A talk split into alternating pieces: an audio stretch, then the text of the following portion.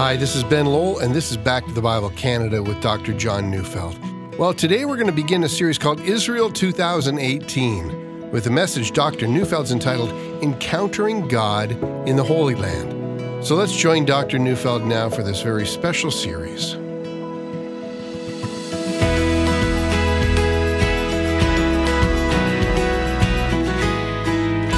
In Acts chapter 26, Luke records a conversation between Paul and a man named King Agrippa.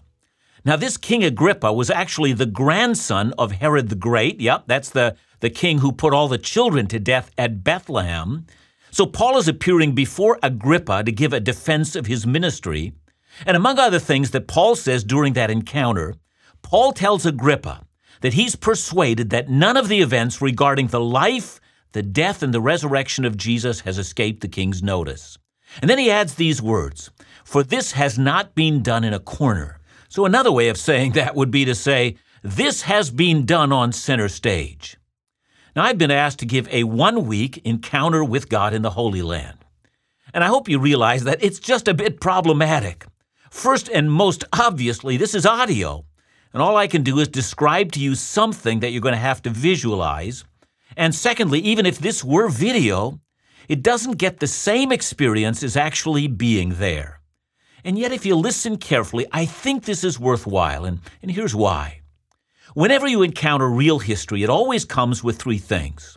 First, it comes with a map. In other words, if something really truly happened, you're right to ask where precisely, not where generally, but where precisely did this thing happen? And second, real history includes dates, that is, a time period when something happened. And, and third, real history comes with archaeological digs, which include the ruins of ancient buildings, pottery, inscriptions, ancient streets, and a background of real culture.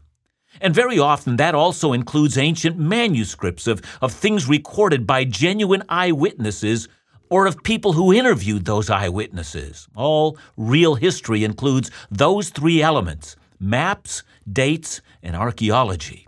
So when you come across a story that begins with the words, a long, long time ago in the land of Hushabai, there lived a handsome young prince, well, you know that event did not happen. It's fantasy or a fairy tale or the work of fiction.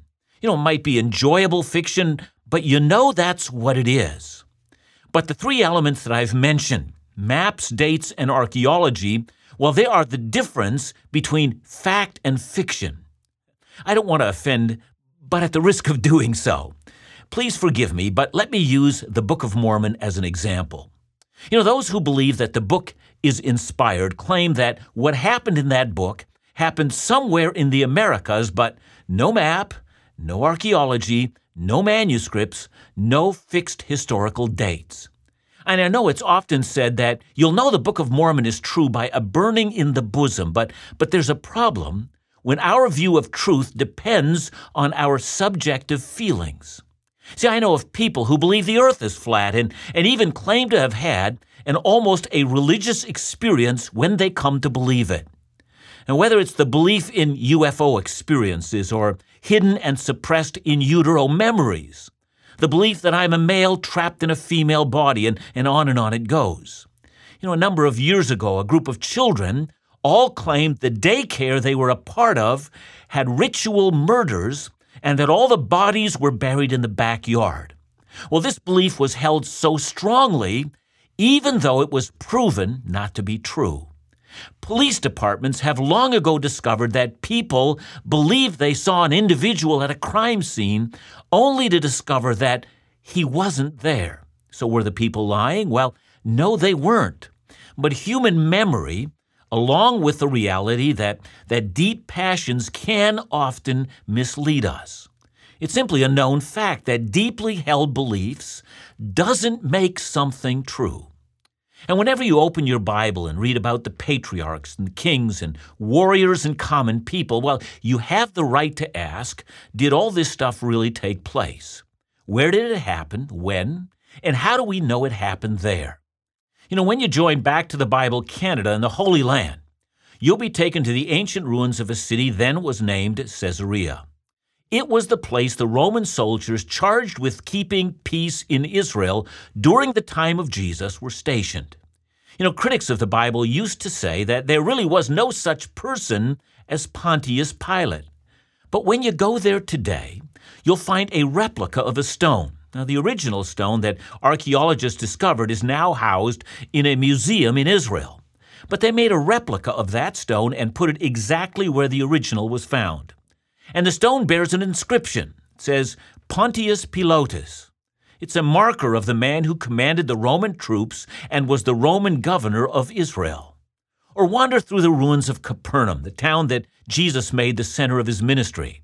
You know, there says the Bible, he called two brothers, James and John. They were the sons of a man named Zebedee. In one of the inscriptions from a building from the first century in that village, we find the words, family of Zebedee.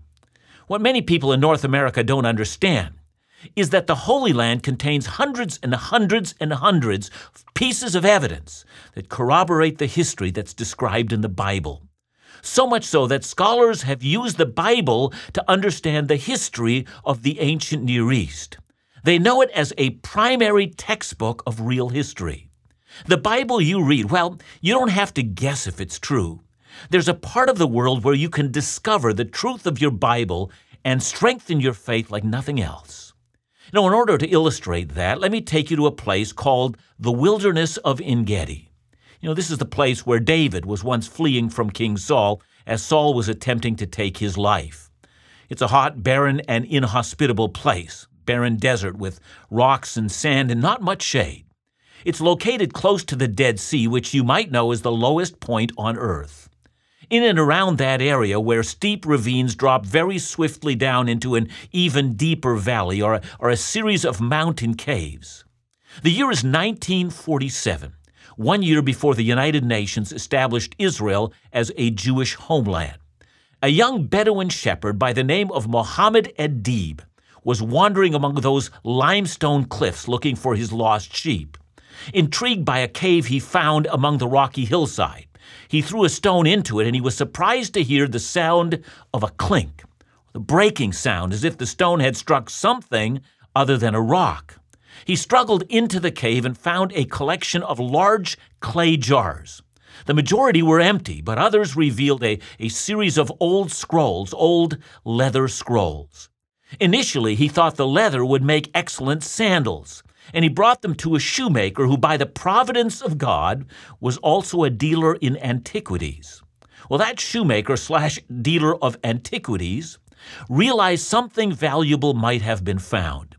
And to make a long story a short one, the scrolls ended up in the hands of Professor Eliezer Lipa Sukenik. He traveled to Bethlehem to get a look at what had been found, and to his amazement, he found Hebrew manuscripts. Let me read from Professor Sukenik's diary. He said, My hands shook as I started to unwrap them. I read a few sentences. It was written in beautiful biblical Hebrew. I looked and looked and suddenly had the feeling that I was privileged by destiny to gaze upon a Hebrew scroll which had not been read for more than 2,000 years. Again, to make a long story into a short one, archaeologists hurried to the site and found not only the first cave, but 10 additional caves containing the remains of over 900 ancient manuscripts containing literally thousands of fragments. How did those scrolls get there, and what did they contain, and what did it all mean? Well, that in itself is a fascinating story, but again, I'm trying to make a very long story into a short one. Among the scrolls were found each one of the Old Testament books, with the exception of the book of Esther. But the most breathtaking of all those scrolls was the scroll of Isaiah the prophet. The Isaiah scroll found at the Dead Sea contained 54 columns and contained all 66 chapters of the book. It had been copied out in about 200 BC, but as fascinating as that is, here's the kicker. Until that moment, the oldest scroll that we had of Isaiah was copied around AD 800. That means that we found a scroll 1,000 years older than the one that we had. And that meant, and this is where every Bible student wants to sit up, that meant we could now see whether 1,000 years of copying had changed the message of the book. Now, how many of you ever played that child's game where a group of children sit in a circle and one is given a note and they tell the child beside him the contents of that note and, and then each child goes around the circle and whispers it to the next one and then finally they compare it with what the last child heard and usually it's a garbled mess. Is that what's happened in our Bible? And the answer from the Dead Sea Scrolls is definitive. Although there are some minor spelling changes, 1,000 years of copying showed an amazing accuracy. The discovery at Qumran tells us that the Bible we buy from Amazon or a Christian bookstore remarkably and accurately reflects the original writings. God has seen to that.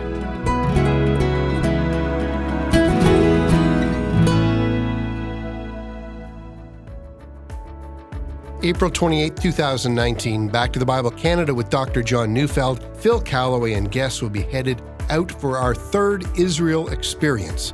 Each of the last two reminded us of the spiritual impact a journey to the Holy Land has upon the follower of Jesus. Walk where Jesus walked, stand where Moses, Abraham, Jacob encountered their God. Spend time in worship and reflect upon the stories of Scripture with Bible teacher Dr. John Neufeld and visit incredible sites such as the Garden Tomb, the Mount of Beatitudes, and the Sea of Galilee. This is a trip of a lifetime, and we want to share it with you. For more information or to register, call 1 800 663 2425 or visit backtothebible.ca. Remember, space is limited, so register today and join us for the 2019 Israel Experience. And please remember, all costs associated with Back to the Bible Canada tours or events are paid for by the participant.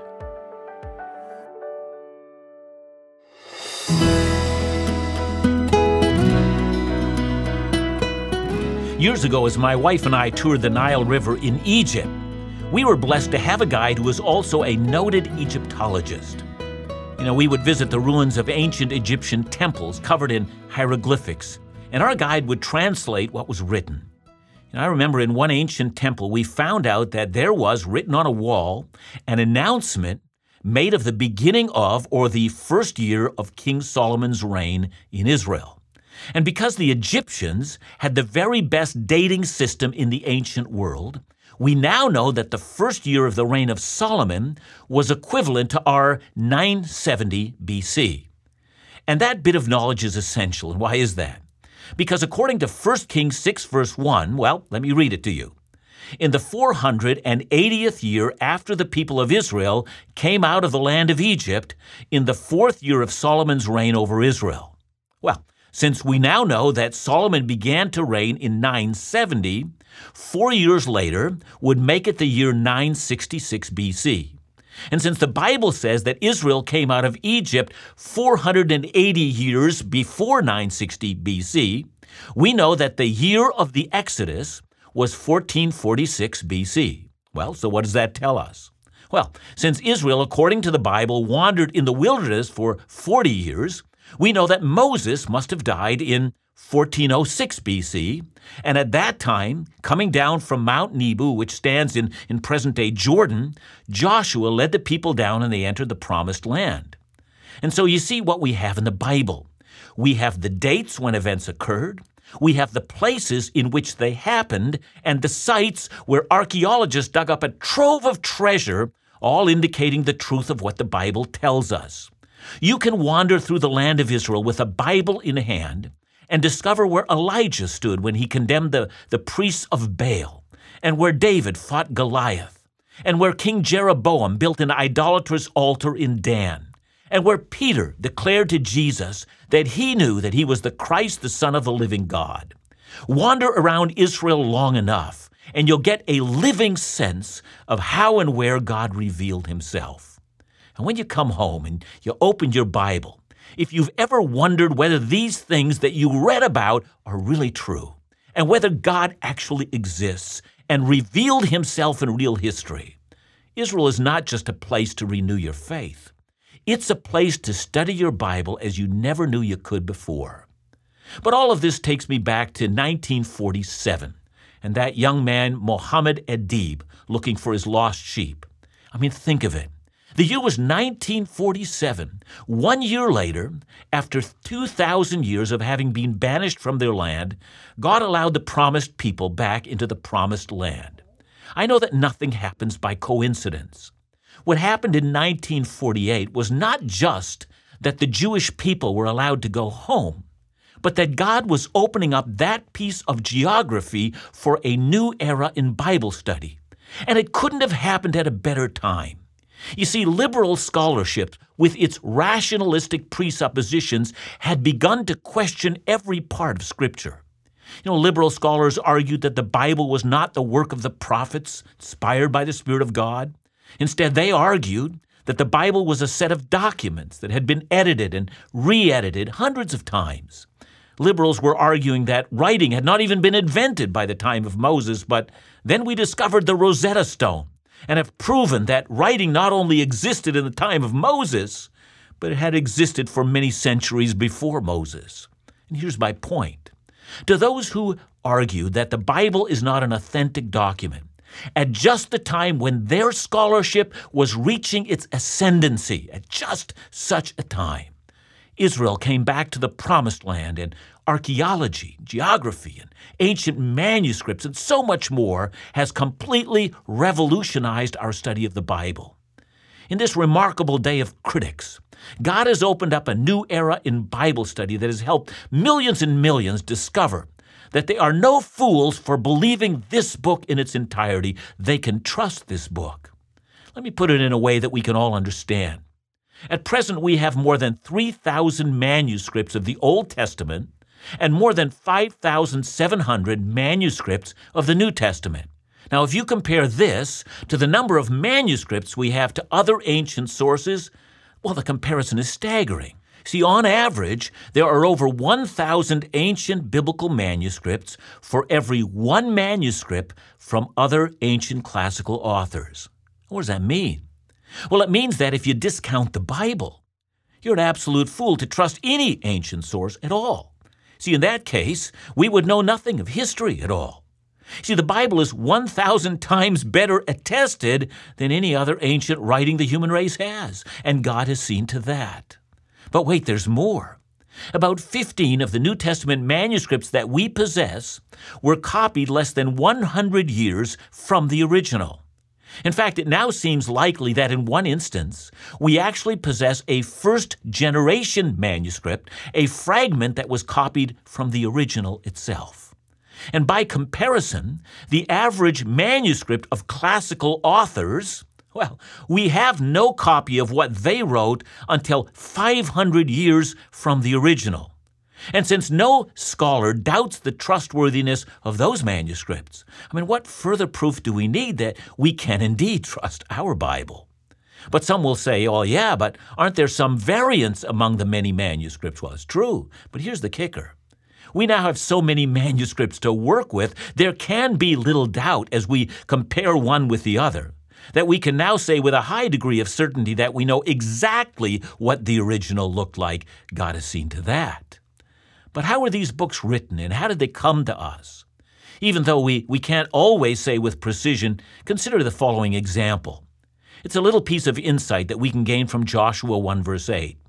You know, there we're told that Moses has just died and God has appointed Joshua to be the next leader of Israel and that he will take them to the promised land. The year is 1406 BC. God is speaking with Joshua and God's words are being recorded in a book. Just as I was with Moses, so I will be with you. And then come the words of Joshua 1 verse 8. This book of the law shall not depart from your mouth, but you shall meditate on it day and night, so that you may be careful to do all that is written in it.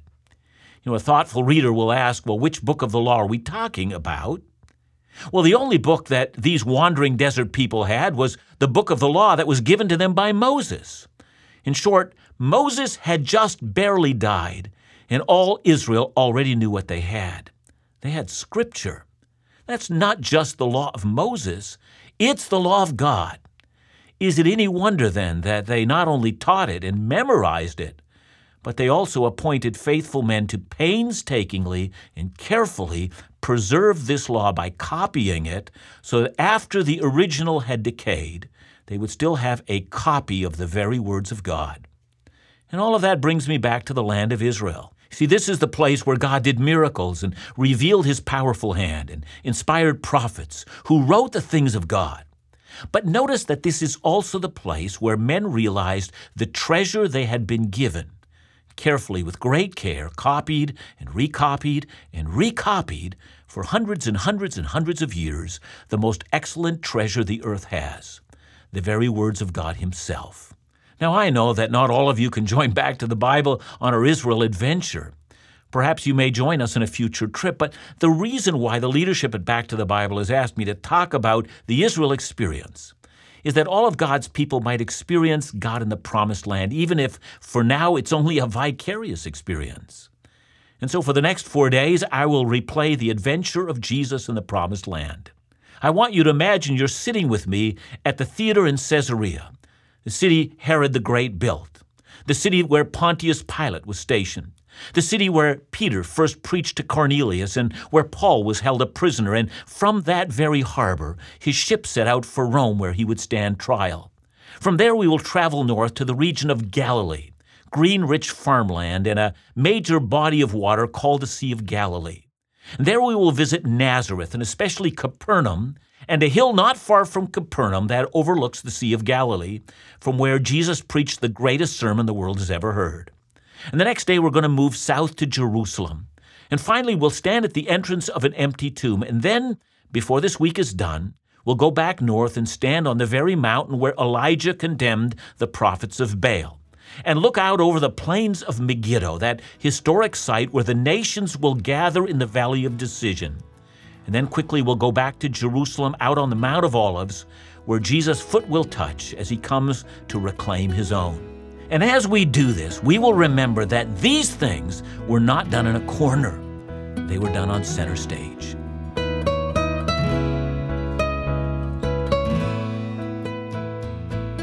John, you know, we always say if you go to Israel, it just makes the Bible so much more meaningful to you. But let me ask you, can you can you be a Christian? Can you understand the Bible without going to Israel?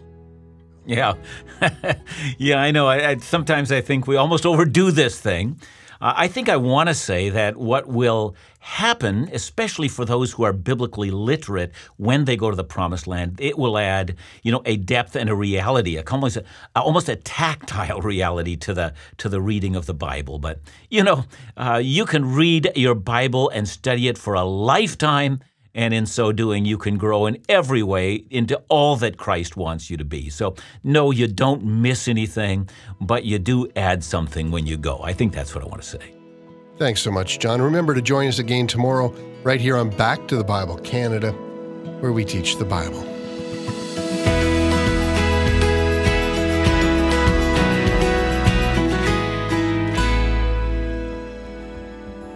As we enter a new season of ministry, we want to take the opportunity to reaffirm our determination to stand firm in our mission, to effectively teach and engage our nation with the Bible, and to do so using every effective tool at our disposal. Your support of the ministries of Back the Bible Canada make it possible. So, in a season of shifting values, we're asking you to stand with us.